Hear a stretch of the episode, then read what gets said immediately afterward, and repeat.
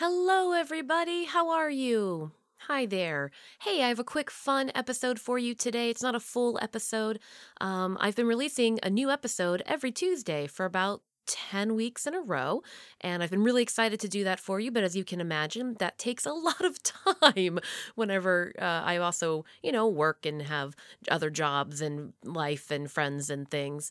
Uh, so, yeah, I'm going to take a couple of weeks off. I'm traveling, visiting family, friends during the, this crazy holiday season. So, I will have a brand new full length episode on January 15th. So, make sure you check back in on January 15th. I'll have a brand new episode for you. Oh no, you're thinking, what shall I do in the meantime? Well, might I recommend that you recommend this podcast to the family and friends that you're going to be seeing during the next few weeks? If you're sitting around a very tense uh, meal with your family, Maybe say, hey, you know what's nice? A podcast about nice things, where my friend talks about what it's like to be a bus driver in Seattle, or what it's like to have a certified nose, or want to learn about birds. So, anyway, just some options there to maybe help you out, lighten the mood, and also selfless, uh, or self, selfless? Shameless, that's the word I wanted. Shameless self promotion on my end. As always, if you could rate, review, subscribe, that would mean the world to me. I know I keep saying that, but I really do mean it. Every time I get a new rate or new subscription or a new review, I am over the moon pleased. So thank you, thank you, thank you so much. And I genuinely want to hear from you. So please tweet at me. Um, I'm, I, I think you're nice at Twitter. I think you're nice on Instagram. Uh, Sarah at IthinkYou'reNice.com is my email address. Tell me about the nice things that are going on in your life because I want to know what's going on with you. You doing good? Finding niceness out there? I hope so. So go ahead, get in touch. I'd love to hear from you. And for today, I wanted to read my hands down favorite story from my childhood. It is not holiday themed at all. Um, in fact, it's kind of macabre, but I love this story. The story I begged my dad to read it to me at night all the time. Um, and he told me that my grandfather, uh, Grandpap Hanchar, he's the one who actually selected it for me when he and my dad were traveling in, I want to say Colorado. So this crazy book, it's called Fairy Tales. Yep, just fairy tales. I'm looking at it right now. Uh, by Terry Jones. So if you are a comedy nerd, such as myself, you would know that Terry Jones was in the Flying Circus. He was in Monty Python. Um, he was one of the actors, writers there, and the director. He directed um, many of the Monty Python stuff, much of the Monty Python stuff. So, anyway, uh, these fairy tales, as you can imagine, so think of Monty Python, and now think about what kind of children's story they would write, and you are imagining correctly. These stories are odd, dark, mysterious, and fun and lovely and beautiful and teach gorgeous lessons just in a very atypical way, which is sort of my jim jam. So today I thought I would read my favorite story from Terry Jones Fairy Tales entitled The Beast with a Thousand Teeth. So here we go. I'm just going to read you this little story, and I hope you enjoy it as much as I did when I was a kid. A long time ago, in a land far away, the most terrible beast that ever lived roamed the countryside. It had four eyes, six legs, and a thousand teeth. In the morning, it would gobble up men as they went in to work in the fields. In the afternoon, it would break into lonely farms and eat up mothers and children as they sat down to lunch. And at night, it would stalk the streets of the town looking for its supper. In the biggest of all the towns, there lived a, a, pastry cook and his wife, and they had a small child whose name was Sam. One morning, as Sam was helping to make pastries, Sam heard the mayor offered a reward of ten bags of gold to anyone who could rid the city of the beast. Oh, said Sam, wouldn't I just like to win those ten bags of gold? Nonsense, said father. Put those pastries in the oven.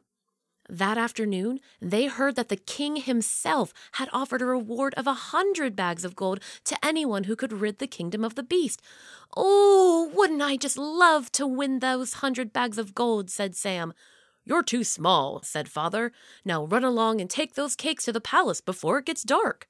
So Sam set off to the palace with a tray of cakes balanced on their head. But Sam was so busy thinking about the hundreds of bags of gold that Sam got lost and soon it began to grow dark. Oh dear, said Sam. The beast will be coming soon for his supper. I'd, I'd better hurry up. Sam turned and started to hurry as fast as possible. But Sam was utterly and completely lost, didn't know which way to turn.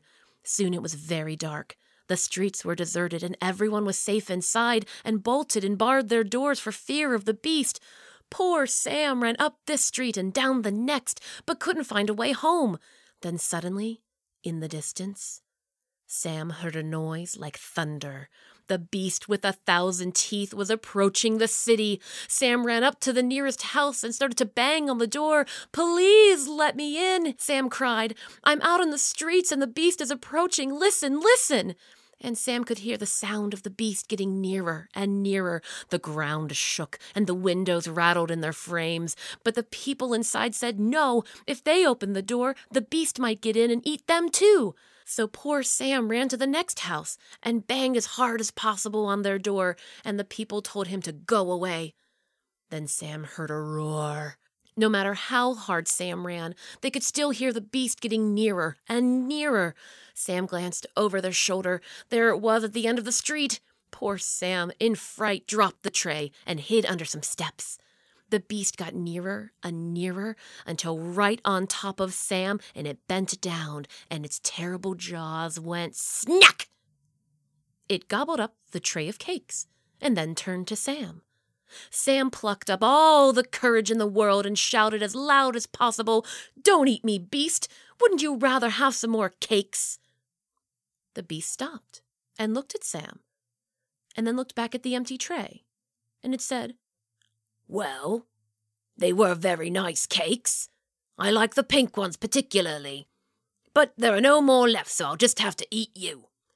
And it reached under the steps where poor Sam was hiding and pulled Sam out in its great horny claws. Oh, please, cried Sam.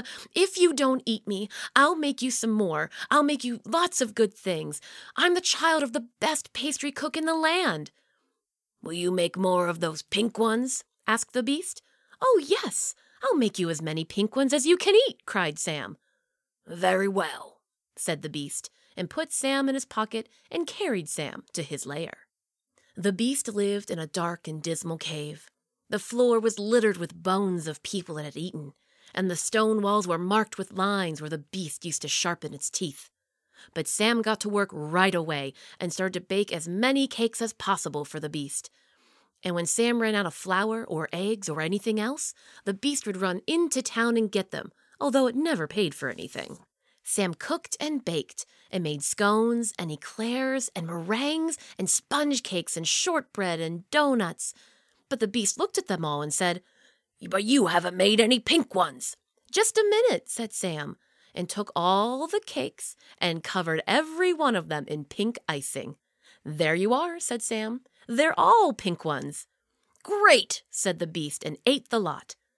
Well, the beast grew so fond of Sam's cake that it shortly gave up on eating people altogether, and it stayed home in its cave eating and eating, growing fatter and fatter. This went on for a whole year, until one morning Sam woke up to find the beast rolling around on the ground, beating the floor of the cave. Of course, you can guess what was the matter with it. Oh dear, said Sam. I'm afraid all that pink icing is giving you a toothache. Well, the toothache got worse and worse, and because the beast had a thousand teeth, it was soon suffering the worst toothache that anyone in the whole history of the whole world had ever suffered from. It lay on its side and held its head and roared in agony until Sam began to feel quite sorry for it. The beast howled and howled in pain until it could stand it no longer. Please, Sam, help me, it cried. Very well, said Sam. Sit here and open your mouth. So the beast sat very still and opened its mouth, while Sam got out a pair of pliers and took out every single tooth in the beast's head. Well, when the beast had lost all its thousand teeth, it couldn't eat people any more.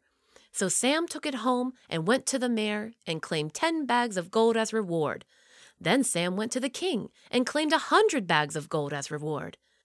Then Sam went back to live with mother and father once more, and the beast helped in the pastry shop and took cakes to the palace every day. and everyone forgot that they had ever been afraid of the beast with a thousand teeth. So, like I said, not your traditional fairy tale, uh, but I love it. It's about a brave kid who is smart, clever, ultimately compassionate, and believes in redemption. Um, maybe I'm reading too much into it, but gosh, do I love that story. I love Sam. I love that beast with a thousand teeth. Sometimes we all just need a little pink icing to make everything okay. anyway, thank you so much for listening. Uh, I hope you guys have a wonderful, wonderful, happy, healthy, safe, gorgeous, fun, nice, and beautiful new year. Thanks, everybody. Take care.